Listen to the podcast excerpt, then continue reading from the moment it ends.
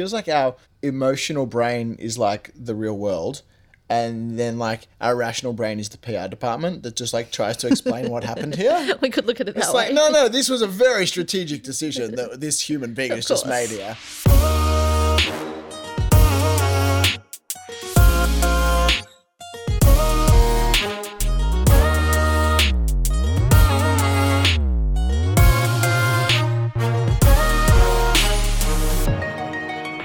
And welcome to Bad Decisions. The show that helps us understand why we choose what we choose Why we think what we think. and how to exploit this stuff for fun and commercial gain.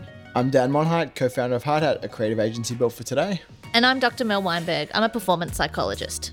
a performance psychologist who loves this track. Loves this track. Play the track.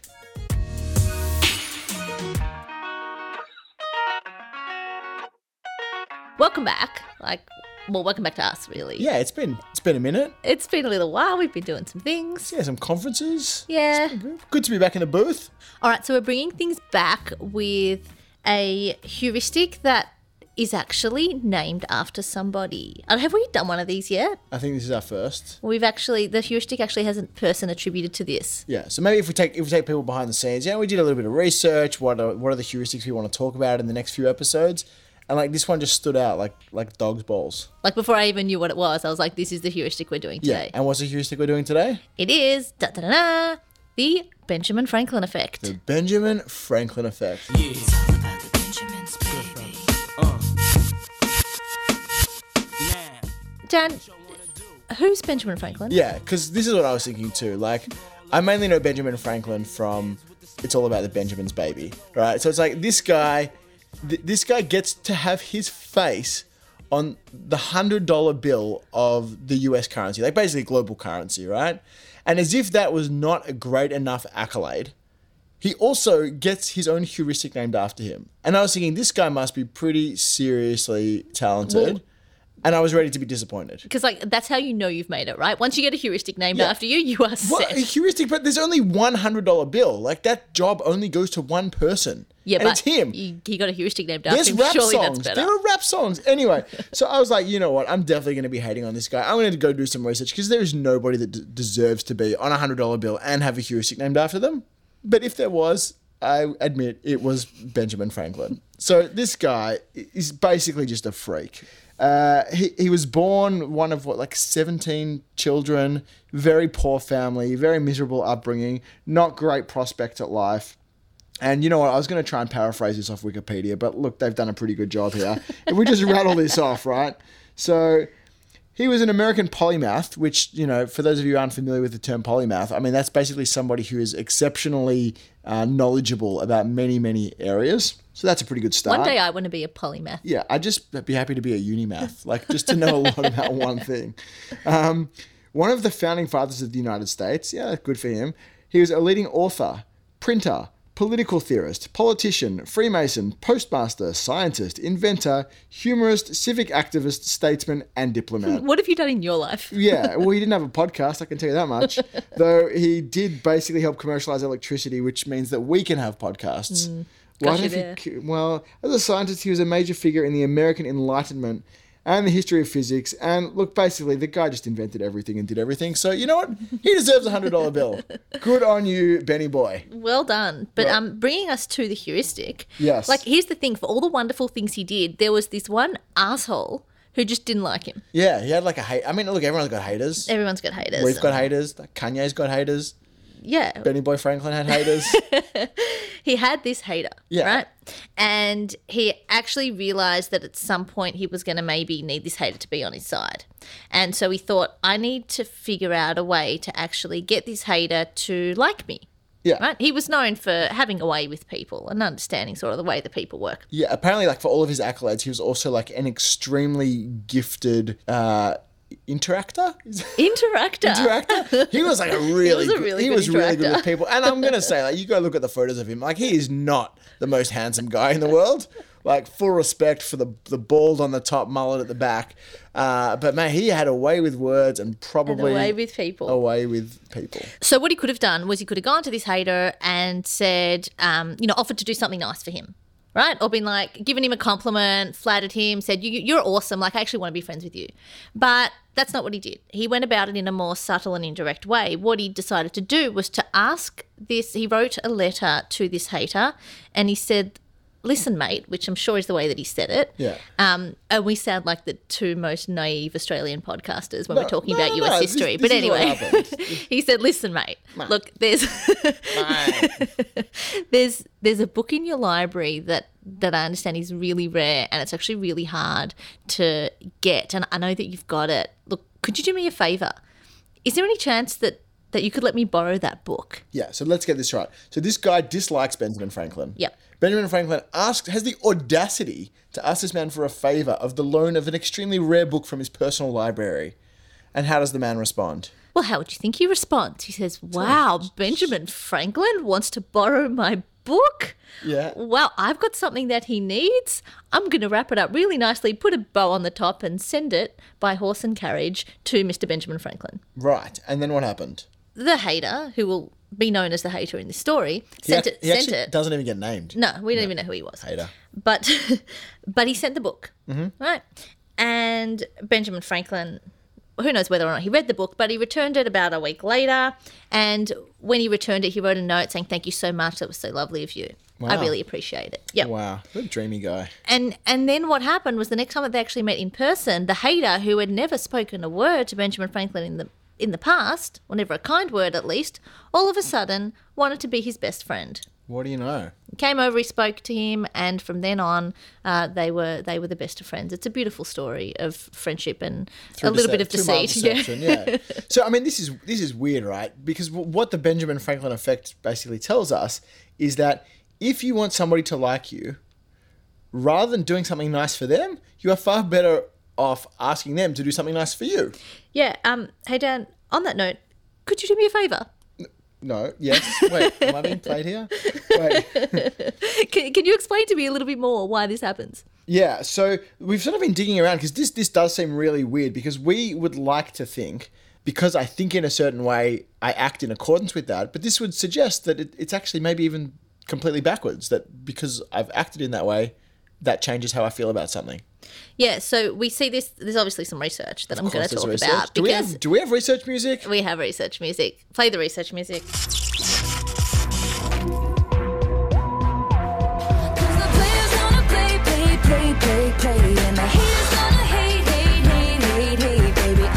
Okay.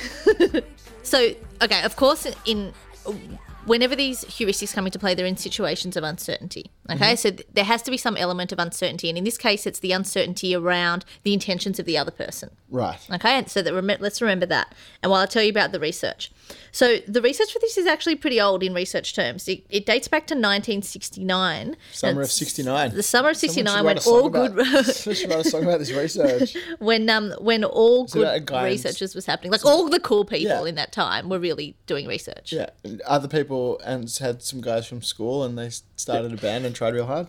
Anyway, Yeah. Jecker and Landy Yeah. were two researchers Not who in the band. not in, not in the band. They were actually the cool guys doing the research. Uh-huh. And uh, and they set up this study where they had three different groups. They were given some menial task. It doesn't actually matter what the participants were doing as part of the experiment, but there was an experimenter involved to explain the nature of the study to all three groups. At the end of this study, um, like on their way out, that's where the experiences of the groups differ. So on the way out, one of the groups is basically asked by the experimenter to to do them a, to do him a favor. The experimenter says, "Look, we've just had, um, you know, we're having some trouble in terms of the the funding for the department, and um, and I know you were just given twenty bucks or whatever it was to participate in this study, but I'd really appreciate it, like if you if you'd consider donating it back to to the department." So? I know you kind of glossed over it, but like, what did they do that they got paid twenty bucks for? Just loosely, like you said, it was a menial task. What are we? Yeah, it was just here? like something boring. Like they're either just like turning things on a wheel or sorting cards. It doesn't actually matter what they're doing. for an hour. Yeah, Scientists are cruel, cruel people. but that's just, Just that was just that these- wasn't the point. Turn these wheels for one hour. Just just be this monkey for us. yeah, seriously. All right. So I think I feel like we have talked about way less ethical forms of research though that yeah, well, scientists have there were no anal so- probes in this one. That's a good, good start. good start. So So that's the first group, right? They're asked on the way out um, by the experimenter to donate that twenty bucks to the the poor lab. Right. Couldn't even afford interesting tasks for you to do. We, all we could afford was wooden wheels. yeah. The the second group on their way out, um, they come into contact with the receptionist of this lab, and uh, and the receptionist asks them on the way out, look, um, you know, would you mind donating um, back your money? Or could you do us a favor? Could you donate the money um, back to us? the cheek. Yeah, and um, and the third the third group uh, just left with their money. They weren't asked to donate it at all. So the the thing is, and the thing they were actually measuring was a post study questionnaire of how much they liked the experimenter. Right. And that Not was like a receptionist. dependent variable. She like not the the, receptionist. Yeah, She, she's uh, she, she's just there. We're assuming that she was a female as well. But anyway, 1969. Let's be honest. so what happens is they actually measure the liking for the experiment, the for the experimenter, and what they found was that that middle group who were asked by the receptionist to donate the money at the end, they had the least amount of like for the experimenter overall. Okay, they were just mm-hmm. like don't don't really feel much for this experimenter at all. Interestingly, the group who had who reported that they liked the experimenter the most were the group who actually asked by the experimenter to return the money that they had been given. And so again, this speaks to just this idea of like this is weird, right? This experimenter has just asked them to return the money that they had been given, and that makes them like him more. Yeah. I mean, it's weird, right? It feels like you should just go and asking people for shit and making friends. Yeah. Um, this is my new way of making friends. Hey, everybody, could you all do me a Do me a favor? if, if you do it, you're my new friend. Yeah. So in thinking about like how this kind of works, and I know this is probably the bit that you would normally do because it's kind of sciencey, but I, I I found this interesting that you know there's this notion of cognitive dissonance, which we've spoken about in previous episodes, which is just what fancy people call confused, and like it's it's this idea that we think to ourselves, I did something nice for this person, and I only do nice things for people that I like. I can't take back the thing that I've just done, so therefore I must like this person. You must. I must. There's no other reason the, why the you would do it. only logical explanation for why I just did something for someone I didn't like, and now I like them more. Yeah, so this is what happens when we do things when we're in conditions of uncertainty, right? We've talked about how our emotional brain acts in times of uncertainty, and then like our rational brain kicks in after the fact, and is like, "Hang on a second, what did we just do, and why did we do that? Ah, oh, because I like them, right? I yeah, I get don't, it. I don't know if like we've spoken about it like this before, but it feels like our emotional brain is like the real world. And then, like, our rational brain is the PR department that just like tries to explain what happened here. We could look at it that It's way. like, no, no, this was a very strategic decision that this human being has just made here. Okay, so this is weird, right? So I want somebody to like me who doesn't like me. I ask them to do me a favor. They do me a favor. Now they like me for. Can we? Now they like me more than they did before. So they like you, and they've done you a favor. And It's they've like done you've, me a favor. You've I'm won twice. Totally winning.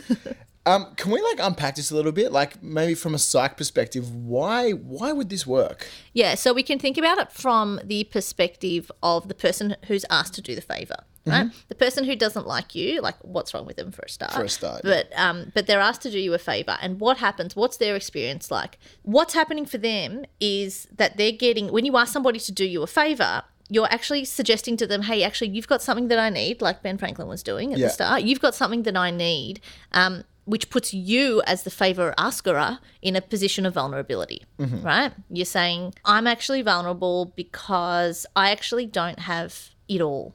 Yeah. Right, I'm a I'm a really cool person. I've got a lot of things going for me. There are a lot of reasons to like me, but you know what? You have something that I need. Yeah. So Benjamin Franklin doesn't have the rare book, and the researcher doesn't have the twenty bucks. That's right. Yep. Um, and so there's something that you need. And typically in these situations, it operates when there's a um, there's an imbalance in power. Mm-hmm. Okay, so the experimenter is obviously in a position of power over the people in the experiment, over the participants. That's just the way it works. And, Um, and Benjamin Franklin was probably in a position of power over this random hater because he was already quite He was more by that- powerful. by that, point. yeah. Yeah. Yeah. So this is all about addressing the power imbalance and actually evening it out. So Mm-hmm. the person who's on the other side, the participant is usually the one who feels vulnerable. Mm-hmm. Right. And what happens is that when the experimenter shows vulnerability, oh, all of a sudden they've got something in common. Right. All of a sudden they've got something that they understand, and all of a sudden there's a basis for them to form a trusting relationship going forward. Right. So it's all about evening up that power balance. I guess the the second half of it is so uh, number one, the person has showed some vulnerability, but I feel like there's also like a kind of subverted compliment or like an acknowledgement of expertise. So like not only am I showing you that I'm vulnerable, but I'm asking you to help me with something that you clearly know, more about. about. So it's like, yeah, I'm like objectively I'm asking you for a favor, but really what I'm doing is I'm saying, hey, you know something that I respect, and could you share that knowledge with me? So if we think about asking a colleague to proofread something before it goes off to a client, right? You are objectively asking them a favor, but in a backhand kind of way, you're acknowledging that they have some value to contribute or some expertise that you would like to tap into. It seems so deceitful when you think of it like that. Like the person who asks the favor gets that person to like them and also gets the favor done for them. Like it's, Yeah. it seems like there's a clear winner in Yeah, the situation, we've but con- the other person thinks they're winning. Yeah, what we've concluded today is doing favors for people is a losing man strategy, losing person strategy. but it's also the basis of functioning communities. Yeah. and we actually need to have those interactions in order to build what we call social capital and to build trust. Yes, yeah, because what trust is built on vulnerability. Well, in order for somebody for, for a trusting relationship to ensue, somebody at some instance has to start off by taking a back seat and showing vulnerability. Somebody has to say, "I'm vulnerable. I need something. Can you help?" Yeah, I mean, interestingly, thinking about in a in a pitching situation, when you walk into pitch, you know, to a prospective new client, the prospective client has all of the power. Really, like they're basically there to judge. It's kind of if you've never if if you've never pitched for anything in your life before, it's like basically like going on some terrible reality TV talent show. We have a panel of judges, and then you know, hopefully you Now you're talking about language. yeah. Um, and like one an interesting strategy I read about for a pitch, which to be honest I've never executed before, is to open the pitch with the reasons why the client should not pick you.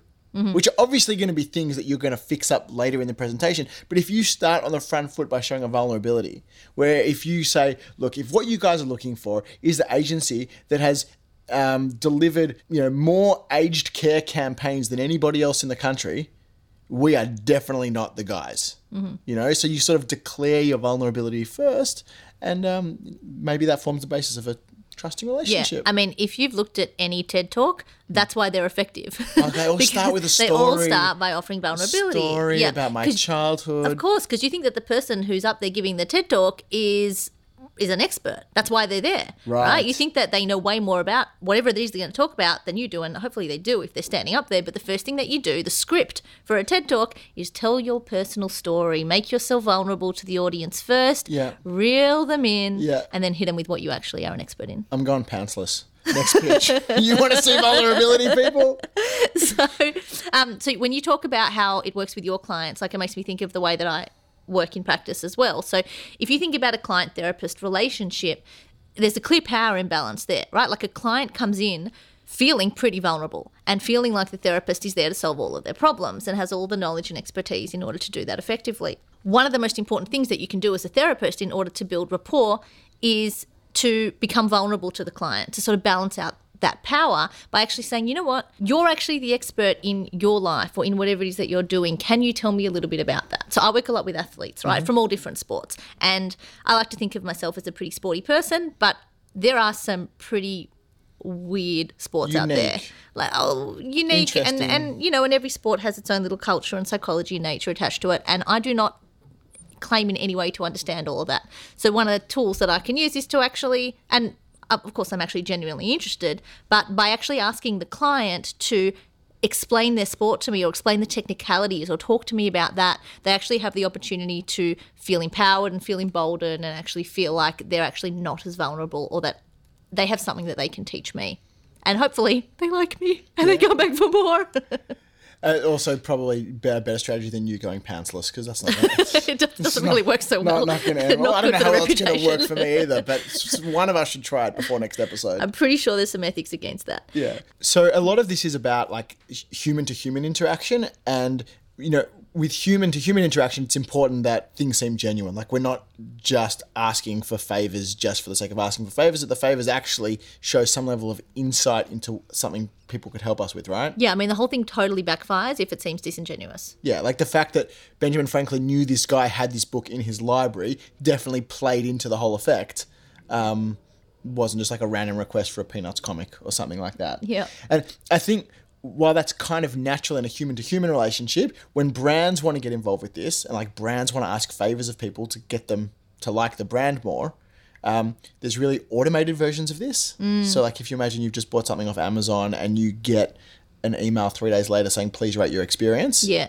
it's kind of it's a, they're asking you a favor, but it feels kind of it doesn't. Well, it, I know why they're asking me a favor. It's because I've obviously just made a purchase. Yeah. And they don't really care about me. They're actually doing it because they want their feedback because they've got some ratings that they need to, Yeah. you know. they need to Whereas you could imagine, and obviously this is maybe not practical for every brand, but you could imagine if instead of doing that, somebody from Amazon called you and they're like, "Hey, Dr. Mel, we just noticed you've bought like your fourth psychology book, Mm. and we're really interested in trying to improve our psychology offering.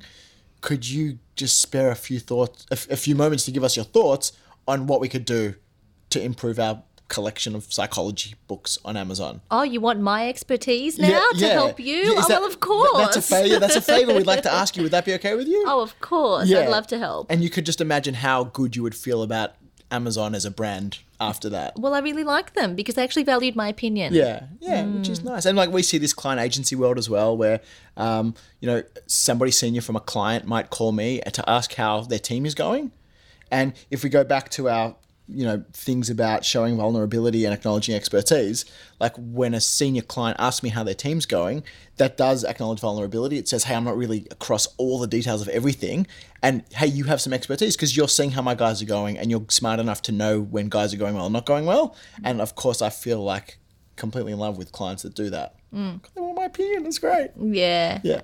All right. What do you reckon? Is that a wrap for Big Bad Benjamin Franklin effect? I, I think we've done it. All right. So what's the moral of the story?